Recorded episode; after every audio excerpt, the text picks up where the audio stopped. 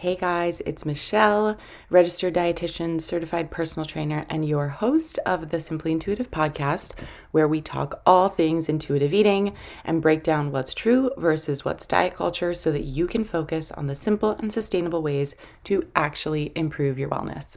Today, we're talking to Clara Collie, another registered dietitian, who is going to share her amazing perspective on what health really looks like based on both her experience working in a hospital as a clinical dietitian and spending years in the quote unquote influencer space on Instagram. So we have a really interesting conversation. Claire has a lot of insightful, thoughtful um, comments and pieces of information to share. So I hope you enjoy this chat.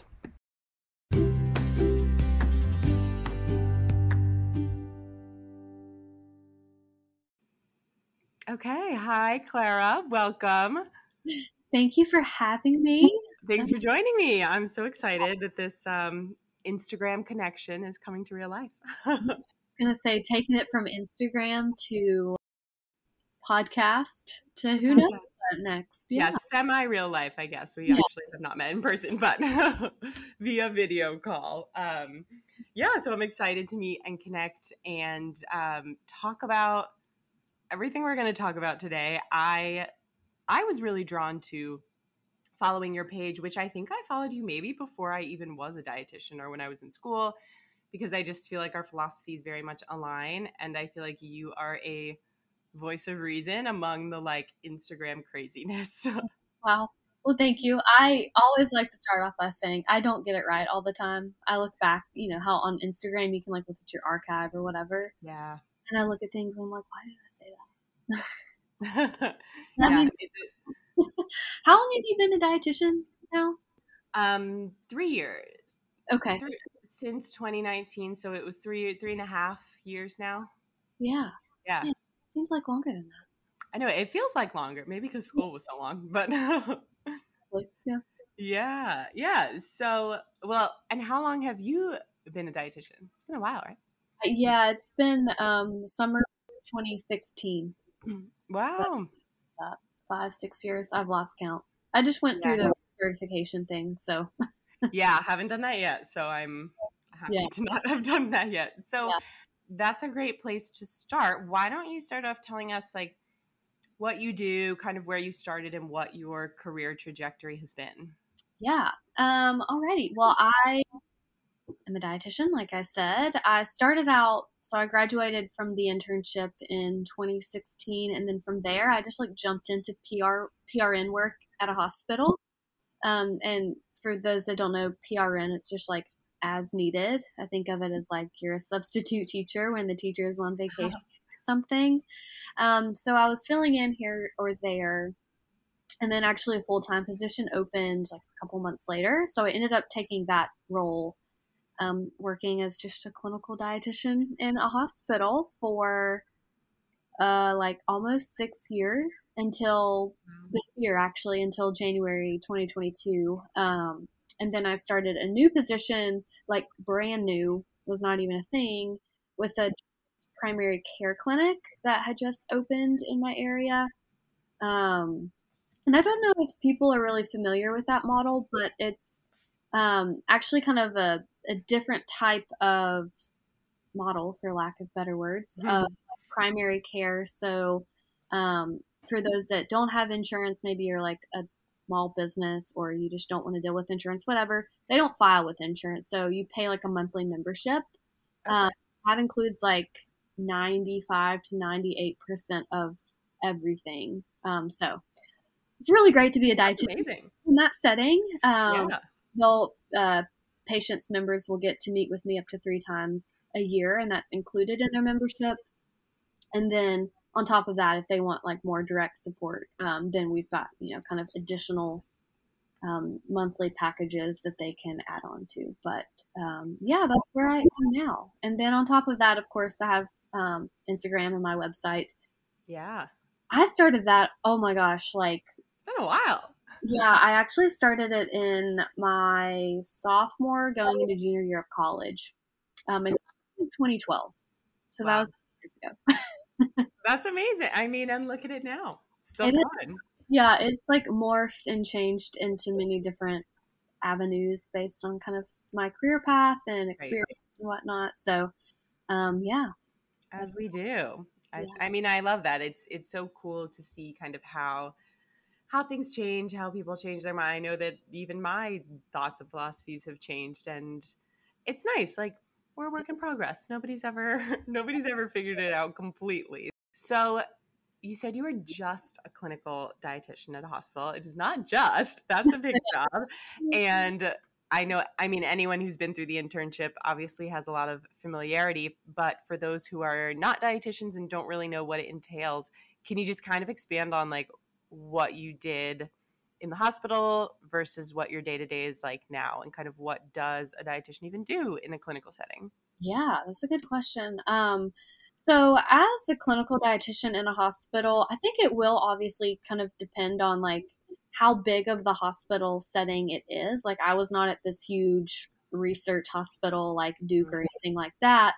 Um, I was more at like a regional hospital, so kind of a smaller scale. But um, my day to day was really kind of like I would walk in, um, look up kind of the patients that I would be seeing that day, whether it was something that a doctor wanted us to talk to them about, or um, we had different criteria that you know kind of roped patients into, hey, you could see the dietitian. Um, and then from there, you just you know look up the patient, look up their information, kind of get a feel for what's going on, their past medical history, and then um, it could be providing education on like diabetes or heart disease, liver disease, kidney disease. Um, it could be maybe they are on a ventilator in the ICU, and so therefore they cannot eat. And so we, um, as dietitians, are calculating out what we would call their tube feed um, and providing that and providing nutrition through that route. And um, it could be, we had a lot of older adults in the hospital. Mm-hmm. Um, and so as we get older, malnutrition, really at any stage of life, but malnutrition is a big risk and unintentional weight loss and not able to eat your nutrition, meet your nutrition needs. And so a lot of it was kind of navigating that conversation of like working with these older people that may live alone and mm. um, just aren't eating enough and are losing weight and are getting weak and falling and breaking their hip and not able to live alone anymore. And it's just right. like so crazy to see the downstream effects of it all. Um, and so just kind of being able to educate in that instance as well of like, okay, if you live alone, um, you don't have the energy to stand up and cook in your kitchen for 30 minutes. How can we make sure you're able to get some semblance of nutrition into your body, you know, multiple times a day so that hopefully you can heal and recover and hopefully you don't end up in the hospital or hopefully you can still live alone independently as long as you you can and you want to yeah i share this piece of information so often not just with clients but so many people and i think i got it from following you that yeah. more people and tell me if i'm wrong on this hopefully not because i say it a lot but yeah. that more older adults end up in assisted living not because of like disease states but because they just don't have the the strength and muscle mass to yeah. Be like capable of their daily living activities yeah i mean absolutely they they live alone they fall they break a hip mm-hmm. and they are just so like what is the word they decompensate not decom- decompensate deconditioned yeah yeah now for seven months I don't even know the lingo anymore. But, uh, deconditioned is a term that oftentimes a physical therapist would use, and like, I mean, they can't even get out of bed. You can't mm-hmm. Can't get out of bed, mm-hmm. and so it's not always, yeah, this like chronic health condition. It's just the fact that you don't have the strength to live alone, and so you, you know, if you don't have family around, um, then yeah, an assisted living is the place many people end up. Right, right. Yeah. And I just love the fact that you like share and focus on that type of information because it's such a different perspective to motivate people for their fitness, their strength training, their protein intake, whatever it may be. Yeah. Um, so thinking more about that, what would you say has most shaped your philosophy and outlook on health? Yeah. Um, I mean, obviously, my job and my time at the hospital, I think that without a doubt was like one of the biggest um, factors that has shaped and, and refined my outlook on health mm-hmm. going into it. um, I've just become honestly, personally, more grateful for the health that I have. Right. And like the ability to get out of bed or to go on a walk or walk to the mailbox and mm-hmm. kitchen and cook. Like those are all things that I think it's easy to take for granted because it is just like a normal thing for us that we don't even think about. Um, so just that kind of like being able to see, oh wow, thank you for the ability to, you know, mm-hmm. the activities of living. Um, and I think kind of even taking it a step further, it was just like being face to face, like having a patient laying in the bed beside you, like literally down on your knees, face to face, like seeing people that um, live a totally different life than I do. Um, if you know, they've got different values, they have different priorities, budgets, um, season of life, support systems, relationships, experiences, and like all of that impacts our health and our our view of health, our approach of health, what we think of it. Um, and yeah, I mean, I love prioritizing health. It's something that is important to me, but um, I think of like the experiences in my life that make it, you know, the easy thing or the obvious thing. And then I mm-hmm. see patients in the hospital where maybe they have diabetes and they didn't even know that drinking Coke was raising their blood sugar. And it's mm-hmm. just like, wow, you really get to take, take a step back and be like, what got you to this point that honestly isn't even your fault. It's right. just, you know, the experiences and the environment around you. And so um, I think just having that experience in the clinical setting, I did not love it. It wasn't my passion, but yeah. it I feel like I learned more there than I probably taught patients. oh, I'm sure you taught them a lot, but yeah, like yeah, I just like learned oh. something about life and right. Yeah, I think, and then kind of on top of that, there were many layers, but yeah. the job in the hospital kind of reminded me of just the gratitude that I can have in my health, and then I kind of weave in like my faith background in that as well. Of this kind of ties in, I guess, more to like the wellness world of Instagram, which I'm sure mm-hmm. about. Mm-hmm. I think so much there we define our worth, our value, our identity in how we look or how we eat or how like perfectly we can adhere to some mm-hmm. diet or what we don't eat. Yeah. we don't eat. Yeah. And like we just base so much of our health routine on I feel like approval from other people and what other people 100%. And for me, kind of weaving in my faith belief into that, I was like, oh no, wow, my identity is not in how I look or what people think of me. It's actually mm-hmm. so much, you know, more grounded. Um, and so that was a big, big kind of um, aspect of changing my outlook on health as well. Great. Yeah. So, well, how would you summarize and define like what your outlook and philosophy on health is because I have more questions about it. But first, can you just out paint a picture of like what's your definition of health? Oh my gosh. You know, I feel like I should have a definition. This is one of those things that like like I should probably have like a elevator pitch of what I think health.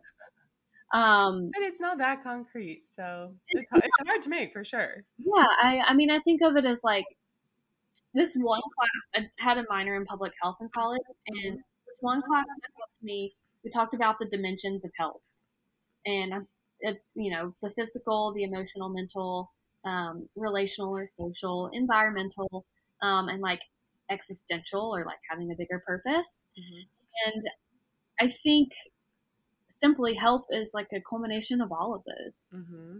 Um, you know, yeah, we can focus on our physical health and, and getting stronger or eating, you know, foods that help support our blood sugar or whatever. But if we're totally disregarding like our emotional health or our mental health or our relational health, then is that, you know, truly healthy and, and being well? Um, and so it's kind of multidimensional in that aspect. And then I also think of health kind of like a continuum or like a journey. Mm-hmm.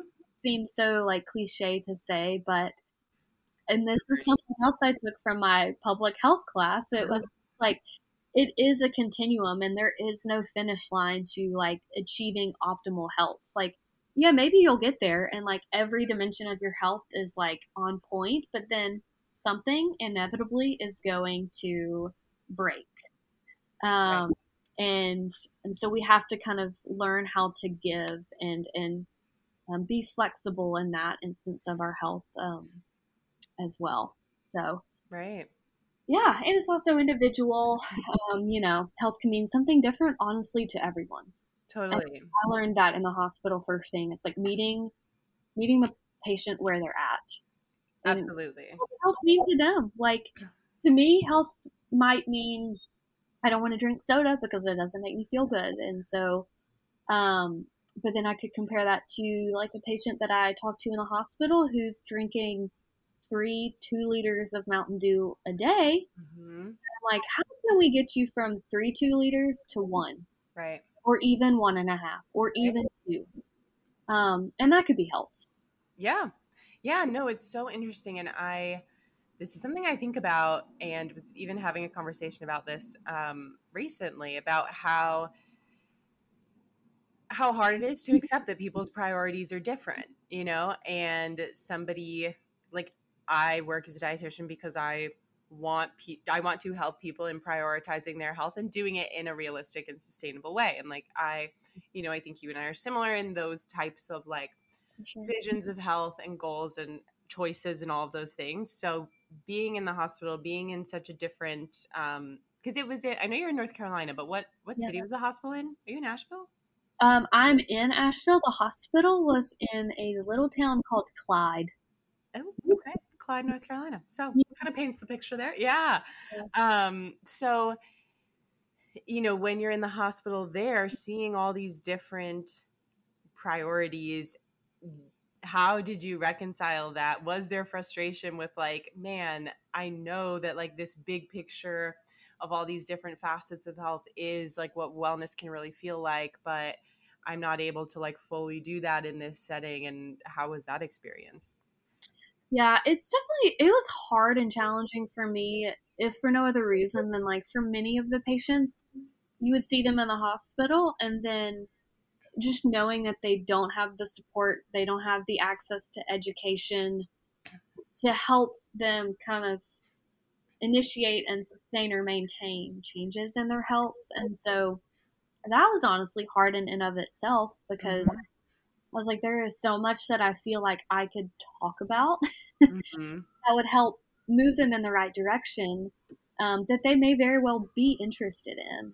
But right, it, it you know, I kind of had to reconcile all of that, like you said, and just get in conversation with them, like hear them, what their experiences are, like how they're actually doing, and kind of like pull at a thread of if they mm-hmm. mention something maybe not even related to nutrition or food, but um, maybe they're like in an argument or have a tense relationship with someone they live with, and that is driving them to drink more alcohol or eat a ton of food that's not the best for them, then yeah, we could talk about nutrition, of course, or maybe we could talk about like building in healthier relationships or other ways to identify the stress that that relationship is causing right. um, and, and dealing with it in a different outlet um, because ultimately there are many things that could have been talked about and i you know there was kind of just a finite opportunity for me in the hospital right. so just being able to be like you know i can't do everything i cannot change can't even change their desire or lack of desire um, and just inviting them into the conversation of like, you know, what are you interested in? Right, right. Yeah. Some, some, you know, education or um, recommendations or insight. And if I had many say, no, I don't care. Yeah. Right. That's, you know, that's fine. I, I cannot make you change. Right, right.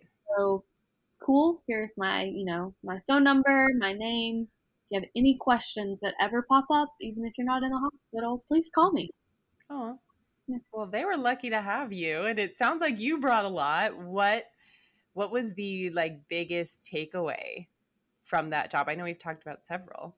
Yeah, um, I would definitely say one was just like meeting people where they are. Mm-hmm. That's a big one. Um, we can't make people change.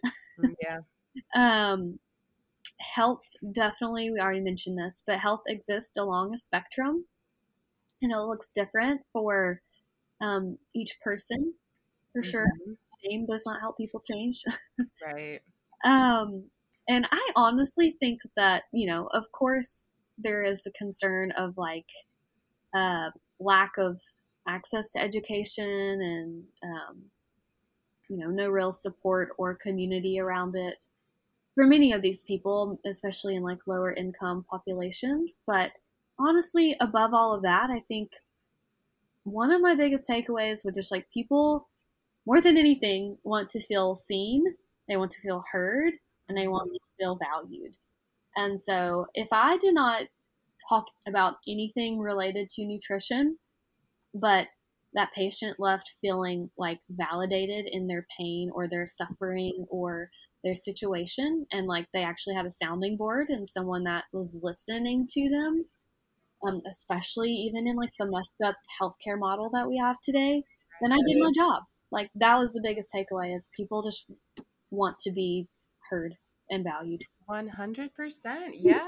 I mean i yes, I see that so much in the work that I do and the work I've done in treatment centers for eating disorders, but even just in personal relationships, like yeah, yeah. That, that's what everyone wants. And I, yes, I just give you so much credit for doing that work in the hospital. I know just in my internship rotation, I struggled with it because of like the brevity and the fact that you just, yeah. it can make you feel powerless. Um, but man, those old people, I just had so much fun with them. Favorite part, like when I left, that was probably one of the saddest things. Yeah. Noticing, realizing, like, oh my gosh, my like connection to the geriatric population is They're incredible. Um, they are incredible. Yeah. Anytime I saw like a a patient chart or something and the age was like above 75 i was like i'll take it i'll take it please. Send me there. And i would just chat. It was it was amazing. Yeah. Um, so yeah yeah i love that. That is so important. And i mean i just love everything you said. And also am so deeply saddened by the fact that it is such a stark contrast to a lot of social media. So you have had a big foot in both worlds because, like you said, you've been on Instagram for a long time sharing um, nutrition information and your career as a dietitian, and they are just such different worlds. Mm-hmm. And I have loved following the perspective that you bring to Instagram because of all these experiences you've had. So, how do you feel about the contrast? What do you notice? And how do you approach it? It is honestly a contrast is like the best way to put it. And I like the best way that I can describe it is like either a pendulum where you're like swinging from one end of the spectrum to the complete opposite, mm-hmm. um, or just like being at two opposite ends of a spectrum. Um, like I think with my work in the hospital, there are many issues, like, you know, not necessarily related to the patient, but just like the lack of education, the lack of support, um, the lack of like prevention and diet right. and, and lifestyle in like the traditional healthcare model. Um, and so patients, you know, end up in these situations where they didn't even know, they didn't know any better. Mm-hmm. That breaks my heart. And I'm like, okay, well, how can we take practical, realistic steps to improve your nutrition. Like that could be drinking less soda. That could be maybe not getting a Snickers bar at 3 p.m. Mm-hmm. Uh, could be eating more vegetables. Whatever the case. But then on the opposite end of the spectrum with like Instagram, those things can be taken to some like wild extreme. Mm-hmm. And all of these like rigid rules and dogmatic diets and protocols we just get kind of absorbed by them and they become like kind of like I said earlier, like our identity or it's right. where our worth is found or our satisfaction or fulfillment. Um, and it's just I can't even like think of another way to say it, and other than it becomes almost obsessive and like totally like an idolatry or an idol of sort of like we bow down to you know green juice and HIIT workouts and yeah and like doing all these buying all these expensive supplements and doing all these protocols, but like we're missing the fundamentals. The basics. Like, right. Both the basics of nutrition and all those other pieces of wellness. And, you know, I say this often to my clients because I see so many people who struggle or have struggled with eating disorders. And mm-hmm. I, I always tell people, you know, you can't necessarily take the advice for the average American because of how different that standard American diet is from the extremes of wellness culture, of orthorexia, of that. Mm yeah, I'm just going to say extreme again, mindset. And it's just so unfortunate that we need like completely separate separate messages yes. for different subsets of people when ultimately yeah. we all want the same thing. Yeah. And it comes down to the same basics. Yeah. That's I think that's probably like my hardest struggle with showing up on Instagram is like mm-hmm. I do see the total opposites of the different spectrum, but I know that if we met in the middle, it would benefit, you know, both populations. And so if I share something that may is maybe leaning more towards like the standard population of people and, you know, put some kind of general recommendation out there, mm-hmm. then someone will inevitably message me and be like, Well, you're promoting disordered eating and right. rule. And I'm like, No, I am not. But I right. I can see that perspective from right. over here. Um, so yeah, maybe I am. And I try to not put myself in the situation of saying I work with eating disorders because I'm not trained in that. Mm-hmm. And I don't want to market myself in that way because I know that not every message I have will be what they need to hear. Like just going back to the example of like the patient in the hospital, me telling them, hey, maybe have something else instead of a Snickers at 3 mm-hmm. p.m.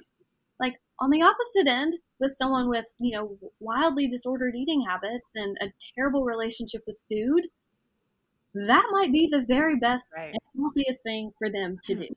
Right. I right. cannot discount that. Like, yeah. but that's just from my perspective in the hospital. I'm not saying the Snickers is bad. mm-hmm. Let's find some other alternatives. Uh, right. Uh, and it comes down to that like nuance and language and not using the good or bad and all of that. I don't think you promote disordered eating at all. But yes, anything like there's also just the reality that no message on social media is going to appeal to everyone, everyone. you know? And I could be sharing something that will help someone with their disordered eating, and someone else will say, "Oh, you're trying to make everyone unhealthy," and like you just can't win. And so I, I also I try to show the balance. Um, and just to prove that like there is a middle ground and you can prioritize health in non-disordered ways and it also can be taken too far. Yeah. um but yeah there there's just no one message that will make every camp happy because we've become so like segmented. Yeah yeah and that's on just terrible for me because i am trying to not be a people pleaser but it is a natural bent for me. Um yeah. so it's tough for sure. But yeah, we're just it goes to show that we're all so different and right. I mean, there are the fundamental things that I always come back to that I'm like, these would benefit everyone. Totally. Yeah. Like they just would. Um, and it's, yeah. Yeah. No, That's, absolutely. You know, and I always come back to like those kind of fundamental things. They, um, they're not sexy. They're not flashy mm-hmm. and they mm-hmm. don't like, you know, the Instagram algorithm doesn't like it. And so people don't see it or it's just not as flashy and so people don't pay attention because they just bat it off and they're like, "Oh, I know. That's so that's so simple. That's not going to work. I need right. something I need something more intense or more complex." It's like, right. You're like how intense have you gone and has it worked? Yeah. Yeah. I'm like, you're literally walking over like a hundred dollar bills to like chase after a dime. Yes, that is yeah. That's a, a yeah. great analogy for sure. No, absolutely. And I mean I I can tell from your content that like that applies to your fitness as well. Like that's a huge part of your message and I love seeing someone share home workouts. Like I don't think I'll ever go back to a gym after COVID. I got my weights at home and like that's my jam. Um and even that can be simple. Mm-hmm. Yeah. I I have gone back to the gym, but we still have our weights at home and I love it. Like there will be days where I'm like, I'm not going to the gym, but I can do a 20 minute circuit at home and that's good. It's Yeah. great. it's yeah, Yeah. it's kind of going back to this like all or nothing or more is better mentality of being like, no. And I can't remember. I think James Clear said this. Mm. I say it all the time, so like I did not come up with this, but you can't do it all. Do something small. Mm. That is just like a mm, don't know a jingle or rhyme or whatever that I like have to remind myself, and I try to Right. remind patients and, and clients of like you don't have to do it all, but something really is better than nothing, Right. um, and it will build and compound over time. Um, whether it's you know you're working out at the gym or you're working at home. Yeah. Yeah. So I love that. And maybe you can share some of your small things with this. We've talked about these different, um, why am I blanking? Determinants of health. Duh. Yeah. I, my, my master's program was in public health, uh, which I appreciate so much. I think just the public health mindset is amazing Yeah. um, and they very much focus on all those aspects of health. So, in your life and with your clients, um, but I'm also curious, personal, and I'm sure people are too. Uh, Yeah. How do you incorporate the non-food parts of health into your life? You share tons of recipes. We get to see great food on your page, but what are those non-food things that you think make you a healthy person? Yeah, I, I know. I try, well, I don't intentionally try to steer away from sharing only food. Like, when I started, well, this is background, and you can edit this out. But no, when I keep it all. first started the account, like, it was kind of for personal accountability. Um, definitely had like a more disordered relationship with food, which I feel like I've probably shared on Instagram. But it was also just like a visual cookbook of sort of like, oh, I made this meal and it was good, and I want to make it again yeah, but I've kind of moved away from that. I don't know if that's because like food doesn't take such a front seat in my life, Mhm. or if like I'm just exerting my creative energy to other outlets of life, and food has taken more of a back seat in terms of creativity. Mhm. I eat the same breakfast most days of the week. same. I eat the same meal week, you know, throughout the week, and I change it throughout the week um, because it's simple. But I don't have a whole lot of like, you know, I'm not a recipe blogger or influencer. Me neither. I thought I wanted to be for like a hot second, and yeah, Yeah. during COVID, I was like, "Oh, I have all this time. Let me make recipes." And I realized I hate recipe testing. I hate the precision of it. Oh my me. It's terrible. Yeah. So like, I'm just like, here's a dash of you know garlic powder. Measure with your heart, whatever. If you, Yeah. you know, whatever. Yeah. Um. So anyway, actually, actually answering your question, non food that I do to kind of support my health. Um, I would say there's probably like four. One of them that I've been more kind of like down on um, recently, or down, I guess I should say more like not strict. It's not the word I'm looking for. Focusing on more, we'll put it that way, is sleep. Mm, that's Um, like just sleep. We sleep for like a third of our life. I was talking with um, our doctor at the clinic that I work at, and sleep is like a third of our lives. So if we're not getting enough sleep, like of course things are going to fall apart and break. So um, just prioritizing sleep however I can, um, and that kind of feeds into like my routines at night of like getting off my phone and Yeah, give us the whole nighttime routine. I love to hear everyone's routines. So this, yeah, it's always a work in progress. I am by no means perfect. I was on Yeah. my phone until like nine last night, um, but I I've been really trying to put my phone up by like eight p.m. at the latest. Mhm. Um, one because when we're not looking at blue light, then it helps our body's natural production of melatonin, which makes it easier to fall asleep and stay asleep. But um, just because like I don't need the stimulation. Like, do I really need to be on my my phone on Instagram at like nine o'clock at night? Right. No, I don't. Um, so I try to be off my phone by eight. I'll, you know, shower, do my whole little skincare routine, brush my teeth, and just make myself feel like clean going into bed. And then I try to like read or journal. Mhm. Um, it might be five minutes, it might be 30. Usually recently it's been like five. um, and then Tyler and I will pray, and then we will fall asleep. We will fall asleep quicker than I, but like nothing fancy. I just do the bare minimum, but it helps me kind of just like calm down. Yeah. And like and the whole like, you know, rest and digest state and totally.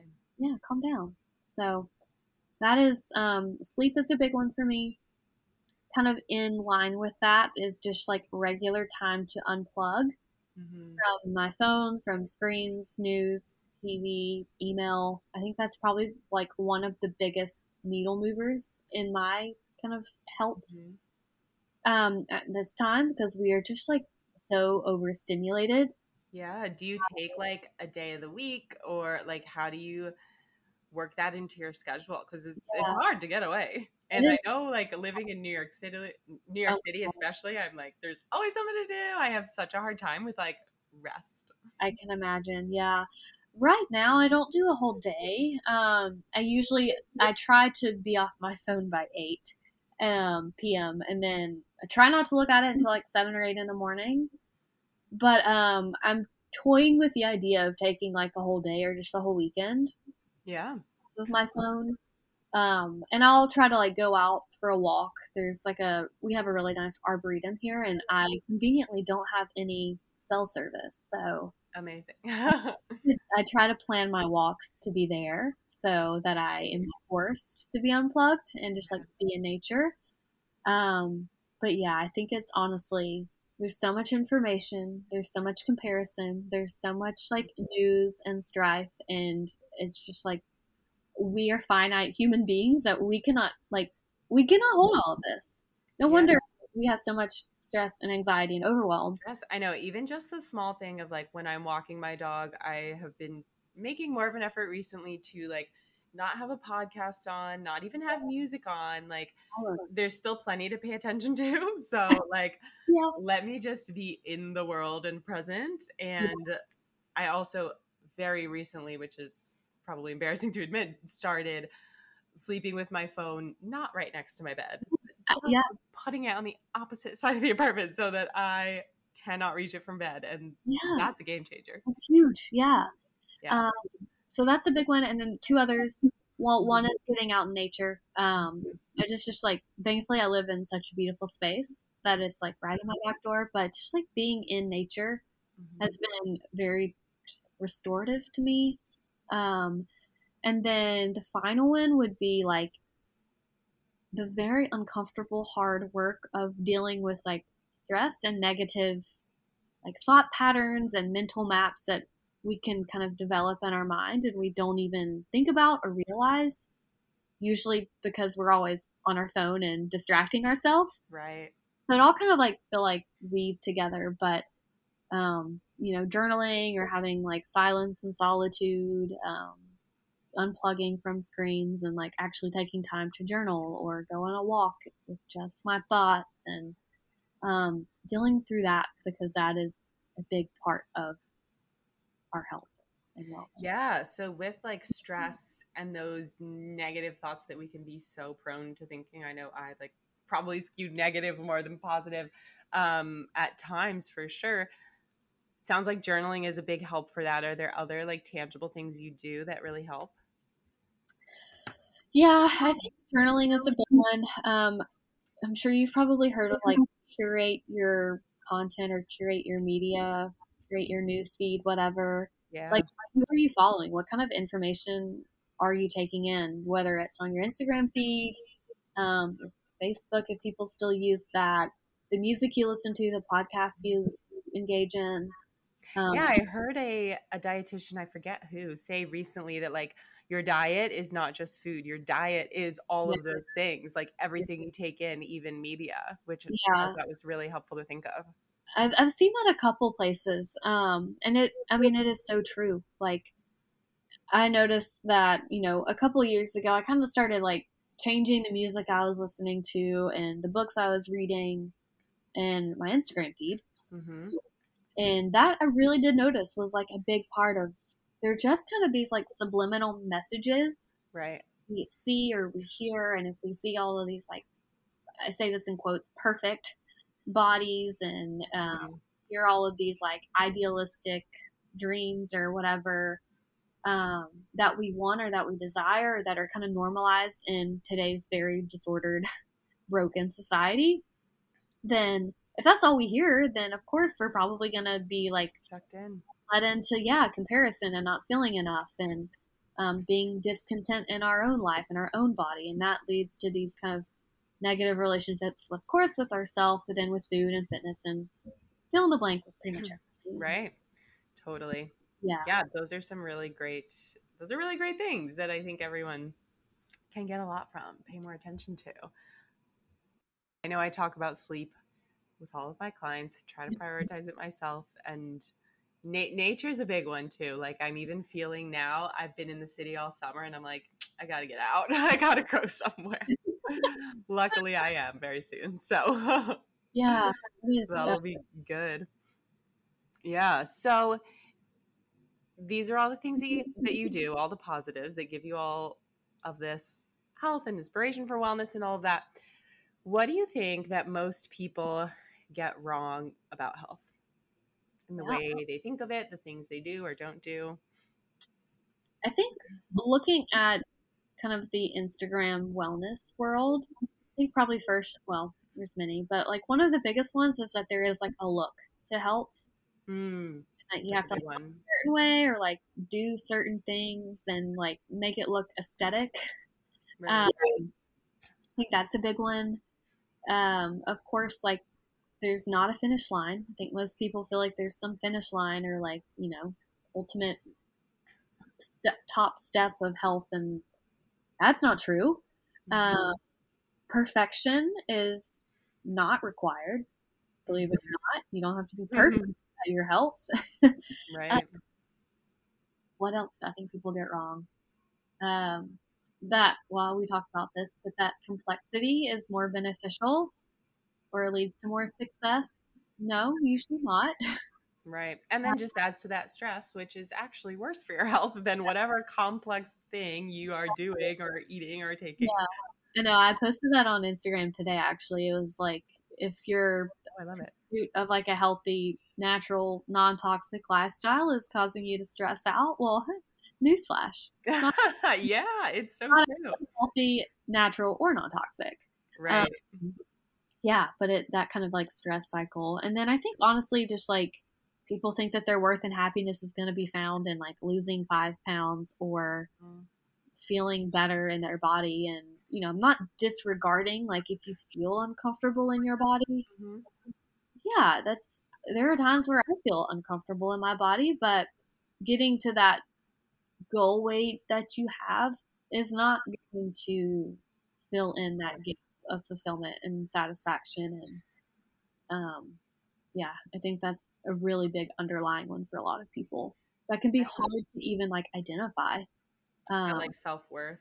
Yeah, I talk with a lot of like older clients now, um, where I am at work, and they seek out to see me, whereas you know in the hospital they didn't. Mm-hmm.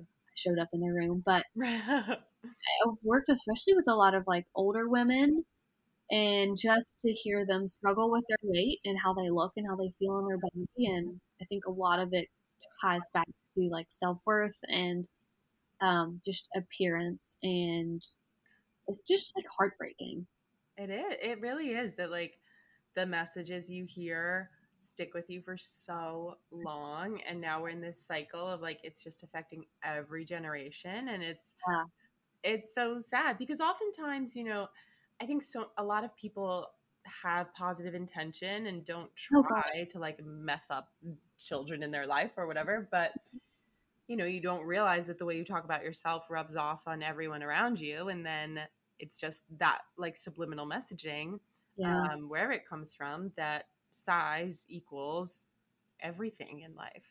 Yeah, yeah, or like appearance or yeah that you are, how skinny you mm-hmm. are, like can you still wear your size 4 pants and Right, mm-hmm. right. And like I mean no one's immune to it. Even myself I was looking at like a reel or Instagram story or something that I recorded yesterday of myself and I uh-huh. was like, "Oh my god, do I need botox? Look at my wrinkles." And like uh-huh. I I'm like, "Why why is that what is taking away from like the work I'm trying to do?" You know?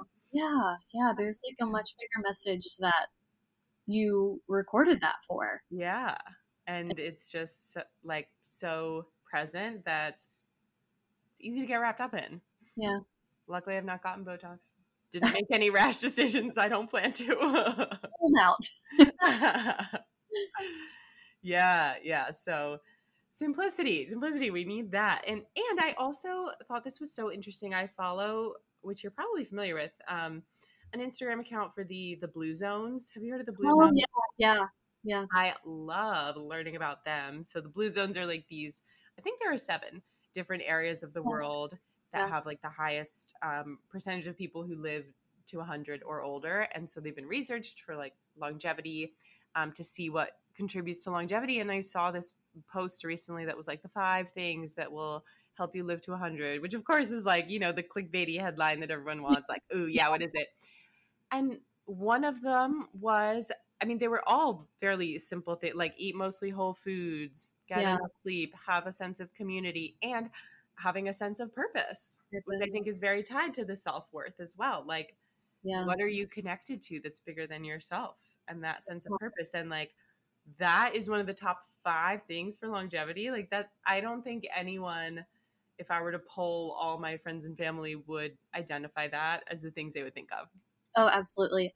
Yeah, I um I love the concept of the blue zones and how yeah. simple it is. And you know, of course have to take into consideration all the nuance or whatever, but like boiling it down and distilling it down to things like that, like yeah, absolutely.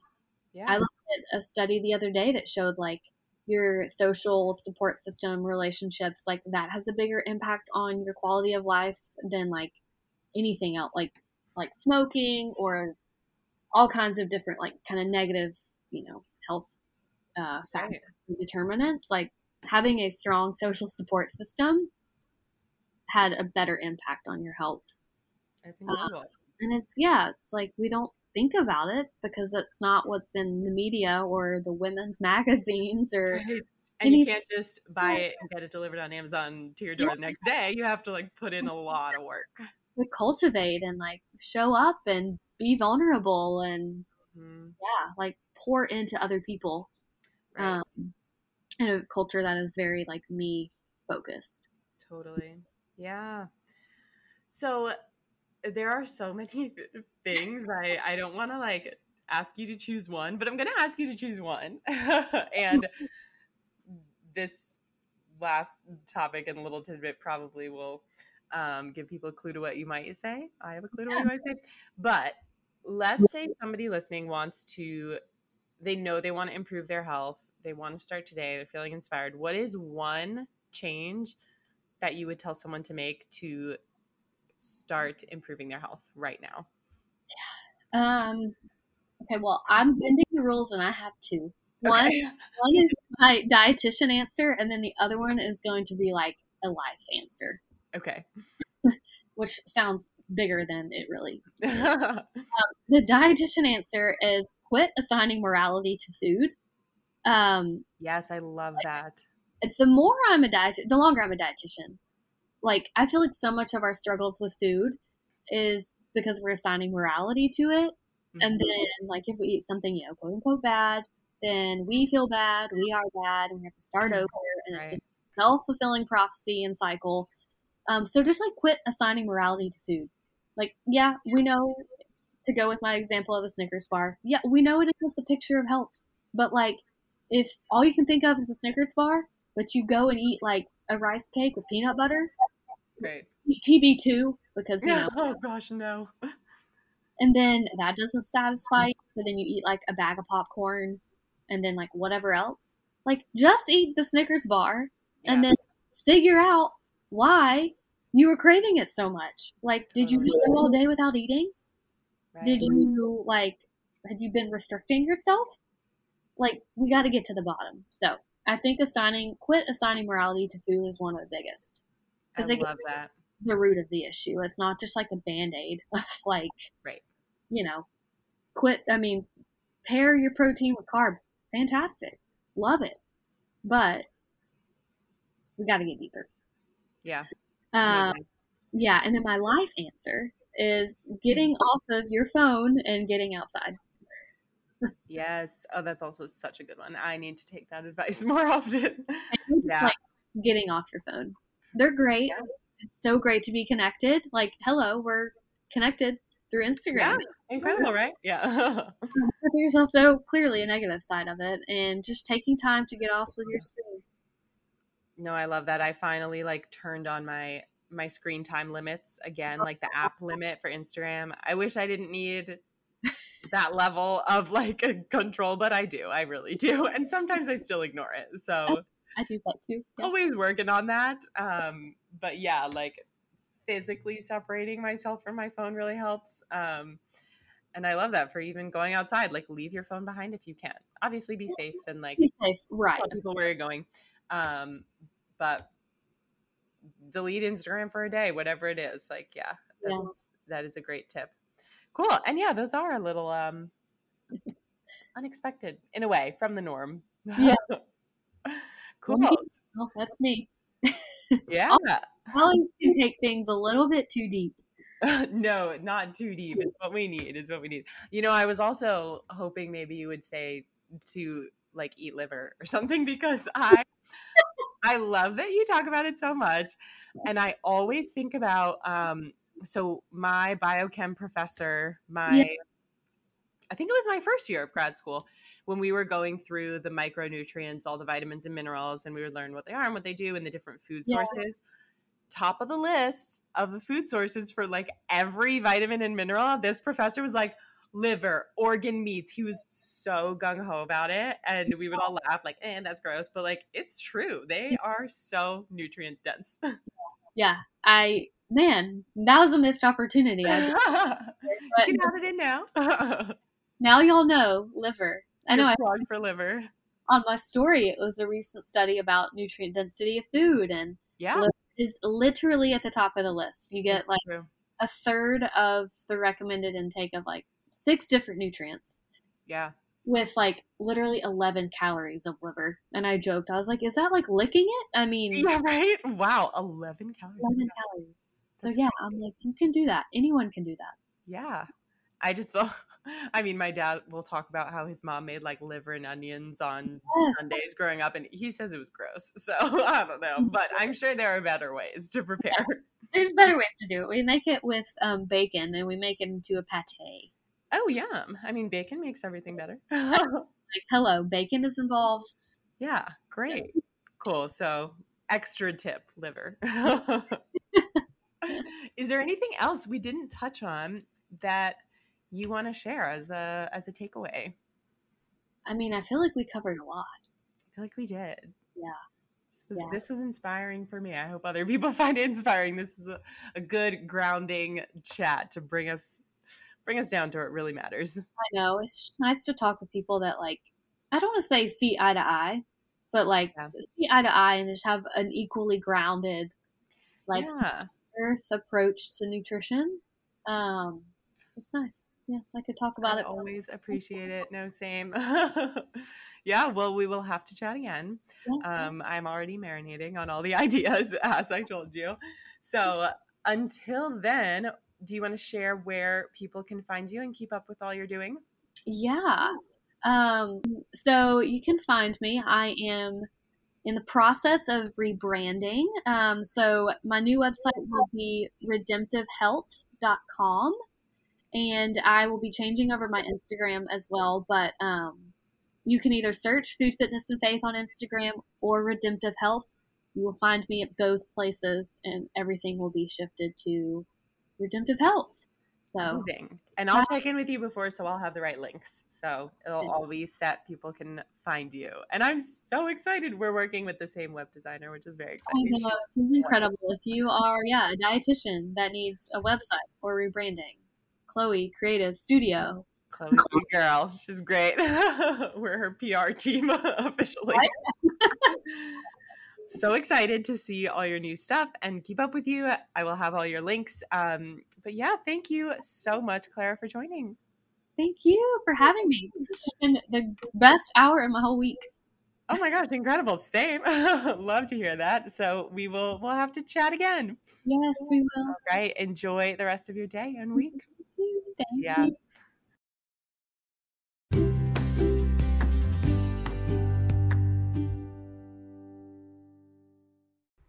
And that's our chat. I hope you enjoyed this episode with Clara. I know I had such a great time talking to her, and she had so many great takeaways to share. I do want to put a little reminder in here. If you are listening to this in real time, there are about five days left to snag a discount on my group program, Simply Intuitive. So, Simply Intuitive is a group program that is going to be launching next in January of 2023. You can join to have access to a comprehensive course on sustainable holistic health and wellness. So, really, everything we talked about, about what really gets you and keeps you healthy it's nutrition, fitness, habits, mindset, relationship with food, um, building a balanced plate, just so many things to learn to keep you healthy.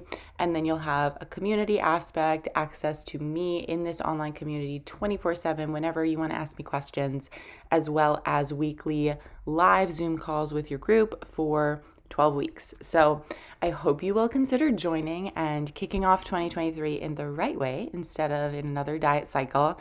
So check the show notes, click on Simply Intuitive to join. You can also DM me on Instagram if you're interested you can get a code for the pre sale only until November 30th. After November 30th, you can definitely still join. You just won't get that pre sale. So, DM me before the 30th if you want the sale. And if you're listening to this afterwards, you can absolutely still join. I would love to have you. So, click the link in the show notes or DM me at Michelle Pillepich Nutrition on Instagram. I would love to have you in Simply Intuitive.